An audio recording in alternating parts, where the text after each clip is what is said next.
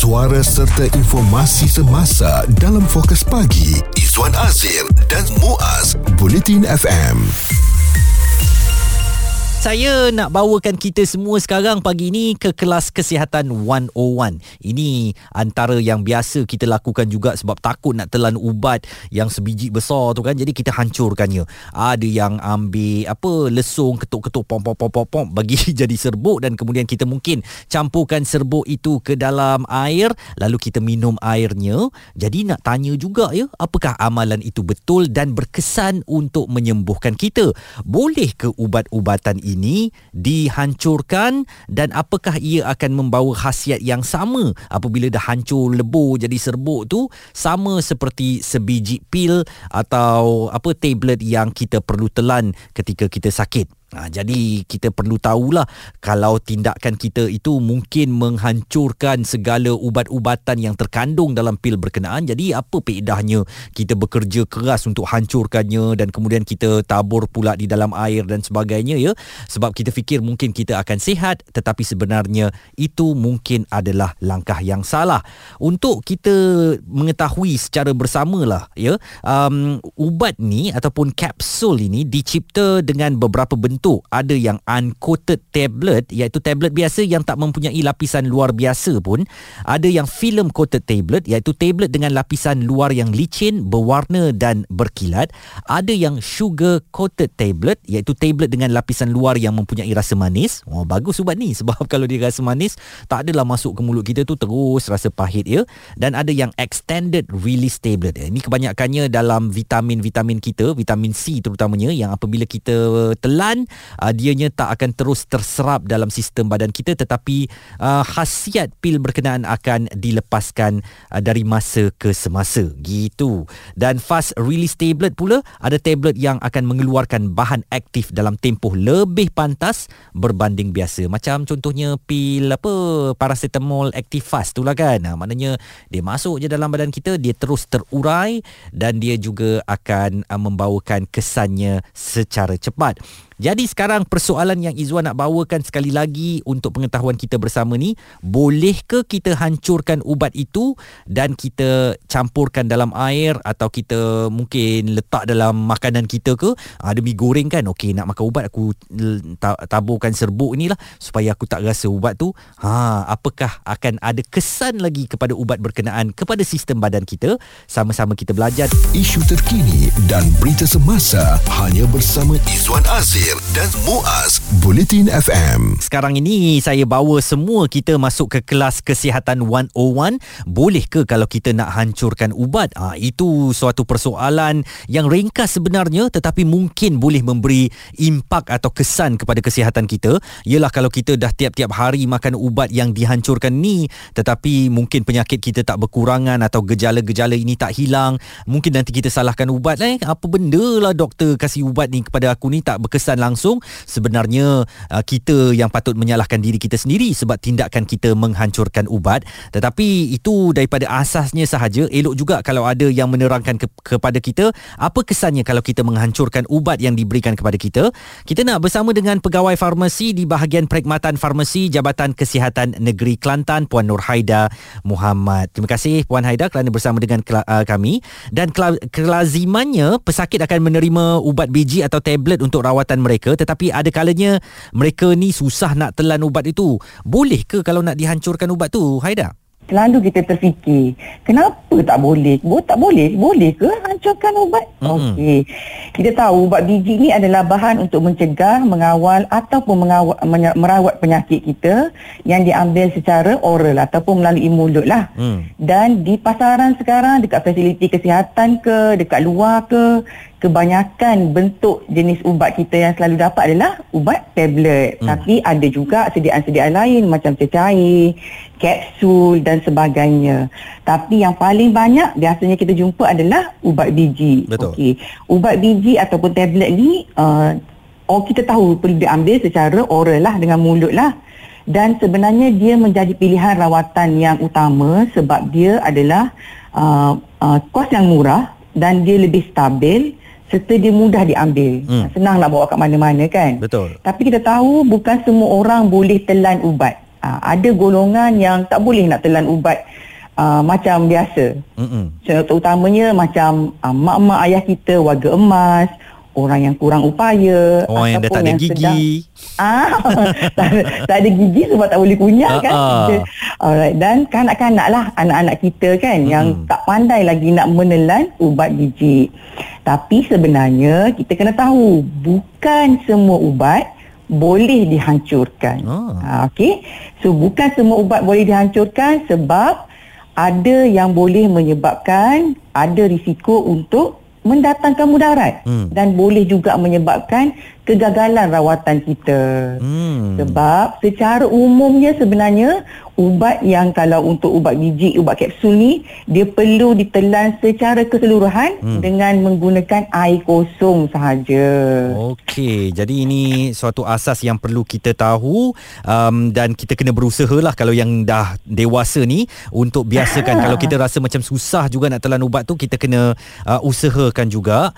Tetapi boleh tak ubat ni dipotong? Ha, kalau rasa besar sangat potong dua uh, jadi kita minum dua kali. Boleh tak um, Nur Haida? Ah, okey. Yang ni saya akan kongsikan sekejap lagi tapi kita kena tahu bukan semua ubat juga boleh dipotong. Hmm. Ah, sebab dia ada sebab dan musabab dia kenapa ubat tu dibuat untuk tidak boleh dipotong. Okey, ni penting juga untuk kita tahu.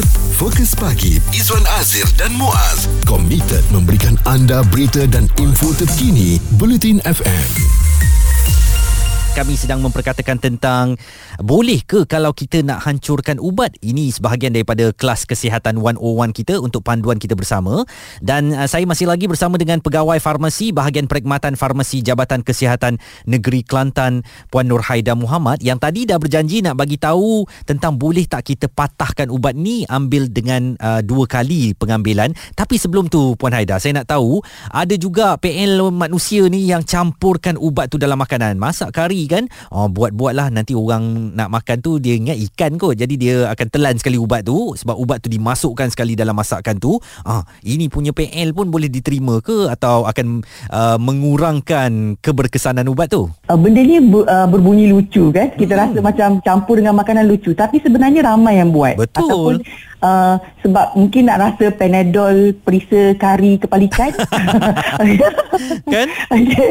uh, kan betul. Okey. So sebenarnya uh, ubat ni dia tak boleh dikunyah dan tak boleh dicampurkan ke dalam makanan dan minuman. Sebabnya tujuan ubat ni dibuat dia dah diformulasikan untuk bahan aktif dalam dalam ubat tersebut nak uh, da, dilepaskan pada kadar yang stabil. Hmm. Okey. Contoh kalau kita uh, tadi nak campurkan dengan makanan, dia akan berlaku interaksi dengan makanan yang kita panggil saling tindak balas dengan Hmm. makanan tu boleh berlaku dan dia boleh memberi kesan kepada bahan aktif yang kita ambil tu. Sebab Okey. ubat ni bahan- Kesan bahan kimia, mana? kan? Ha, Hmm. Kan kan bahan kimia. So uh, dia boleh jadi uh, sama ada dia menghalang tindakan ubat tu. Mhm. Uh, mungkin kari tadi, kari tadi menghalang ubat tu daripada berkesan terus Betul. dah Ha-ha. ataupun dia boleh mengurangkan atau meningkatkan lagi. Hmm. Okey, contohnya dia ambil ubat tu bersama dengan mungkin minuman ginseng. Contohlah contoh, Mhm. dia mungkin uh, akan bertindak balas dan meningkatkan lagi kesan ubat tu. Hmm. Patutnya kita dah uh, kita rasa macam untuk mengurangkan sakit sikit je. Hmm. Tapi bila dia bagi kesan yang lebih, dia akan bagi kesan mudarat. Hmm. Dan dia mungkin juga boleh membawa kesan sampingan juga. Oh. Uh, sebab tadi dah bertindak balas dengan kari, dengan Hmm. apa uh, mi goreng. Betul. So dia mungkin boleh jadi kesan yang tidak ingini di mana bahan aktif dia tu bertindak sesuka hati kat tempat yang kita tak nak pun. Mm-mm. Ah, okey. Patutnya So, makan ubat ni untuk sihat kan? Ah betul. Hmm. Hmm. So jangan campurkanlah. Terutama juga boleh juga kata-kata eh kalau tak nak campur kari tapi saya nak campur dengan minuman. Hmm. Minuman pun kita perlu dapatkan nasihat dulu kalau tak kalau tak dinyatakan untuk campur dengan minuman tak boleh dicampurkan dengan minuman sebab boleh jadi kita campur dengan kopi. Hmm, Dia betul. mungkin boleh memudaratkan lagi kita punya kesan. Mm-mm, sebab kopi tadi ada kafein ya. Uh, jadi Ya. sekarang ni bagaimana? Ubat tu boleh tak dipatahkan dua ataupun uh, satu lagi ni uh, mungkin Puan Nur Haida boleh beritahu ubat yang tak sesuai untuk dihancurkan ni. Okey. Sebenarnya dia ada tips dia untuk tahu ubat tu boleh ke tak dipotong. Hmm. kalau kita nak tahu ubat tu boleh dipotong, kita boleh tengok kepada bentuk ubat tu sendiri. Kalau pada ubat tu ada satu garis ataupun kita panggil skor uh-huh. yang memudahkan untuk uh, kita menggunakan uh, apa ni uh, pemotong ubat tu, uh, so ubat tu sebenarnya boleh dipotong. Okey. Dan ah ya, Hmm, baru so tahu. kalau ubat kalau ubat tu tak ada, tak ada garis kat tengah tu, Mm-mm. uh, so biasanya ubat tu tidak boleh dipotong lah. Uh, tu tips lah. Mm. Tapi yang paling penting sebenarnya kena baca pada sisipan ubat, uh, sisipan kotak ubat tu, Mm-mm. kena tahu ubat tu boleh dipotong atau tak. Sebab kita kena tahu kenapa tadi nak tahu sebab kan. Mm-mm. Kenapa ubat tak boleh potong ni? Uh, dalam teknologi penghasilan ubat ni, kita hasilkan ubat untuk dia bertindak pada kadar tertentu, pada jumlah bahan aktif yang tertentu dan juga lokasi kat mana dia nak bertindak. Hmm. Okey, contoh katakanlah saya uh, nak ambil ubat ni untuk uh, masalah sakit perut saya. Hmm. So sepatutnya dia bertindak kat mana? Perut. Dekat perut lah kan. Hmm. Okey, tapi bila kita potong dan dia bukan diformulasikan untuk dipotong, kita potong awal, dia mungkin tak sampai ke perut kita. Ah. Dia dah di, dia dah terurai awal. Dia dah dissolve lebih Ah, awal eh. Dah dissolve lebih awal. Jadi tak Hmm. sampai ke perut, tak sempat sampai ke perut. Hmm. So tak ada kesan lah ataupun uh, tak, tak tak tak berkesan lah kita punya rawatan tersebut. Okey. Uh, dan mungkin uh, nasihat akhir kepada pendengar supaya uh, ambil tahu tentang apa yang boleh dan tak boleh tentang um, apa kita nak mengendalikan ubat-ubatan ni. Okey, uh, sebenarnya uh, apa yang penting adalah uh, baca label, baca sisipan uh, apa ni kotak ubat tu kena tahu ubat ini boleh atau tak boleh dipotong, tu yang pertama. Dan yang kedua, bo- ubat ini boleh ke tak dilarutkan dalam air saja ataupun boleh dilarutkan dengan uh, larutan lain dan boleh tak dicampur dengan benda lain. Uh, so, yang penting uh, pastikan betul-betul macam mana nak ambil ubat tu dan dapatkan maklumat dengan jelas. Kalau tak jelas lagi, rasa macam eh keliru lah, boleh ke tak sebenarnya? Boleh ke tak? Mm-mm. Kita ada pusat panggilan farmasi kebangsaan untuk tuan-puan bertanya soalan uh, hanya telefon 1800 88 6722 untuk dapatkan lebih lagi informasi berkaitan dengan ubat-ubatan. Baik. Penjelasan yang jelas daripada Puan Nur Haida Muhammad, pegawai farmasi di bahagian perkhidmatan farmasi Jabatan Kesihatan Negeri Kelantan. Mudah-mudahan kita tahu fungsi ubat itu apa dan uh, apa tujuan kita mengambilnya untuk rawatan tertentu dan kita tak sebarang-sebarang lah hancurkannya ke atau patahkannya ke takut nanti tak berkesan pula ubat kita. Pendapat, komen serta perbincangan fokus pagi Izwan Azir dan Muaz Bulletin FM.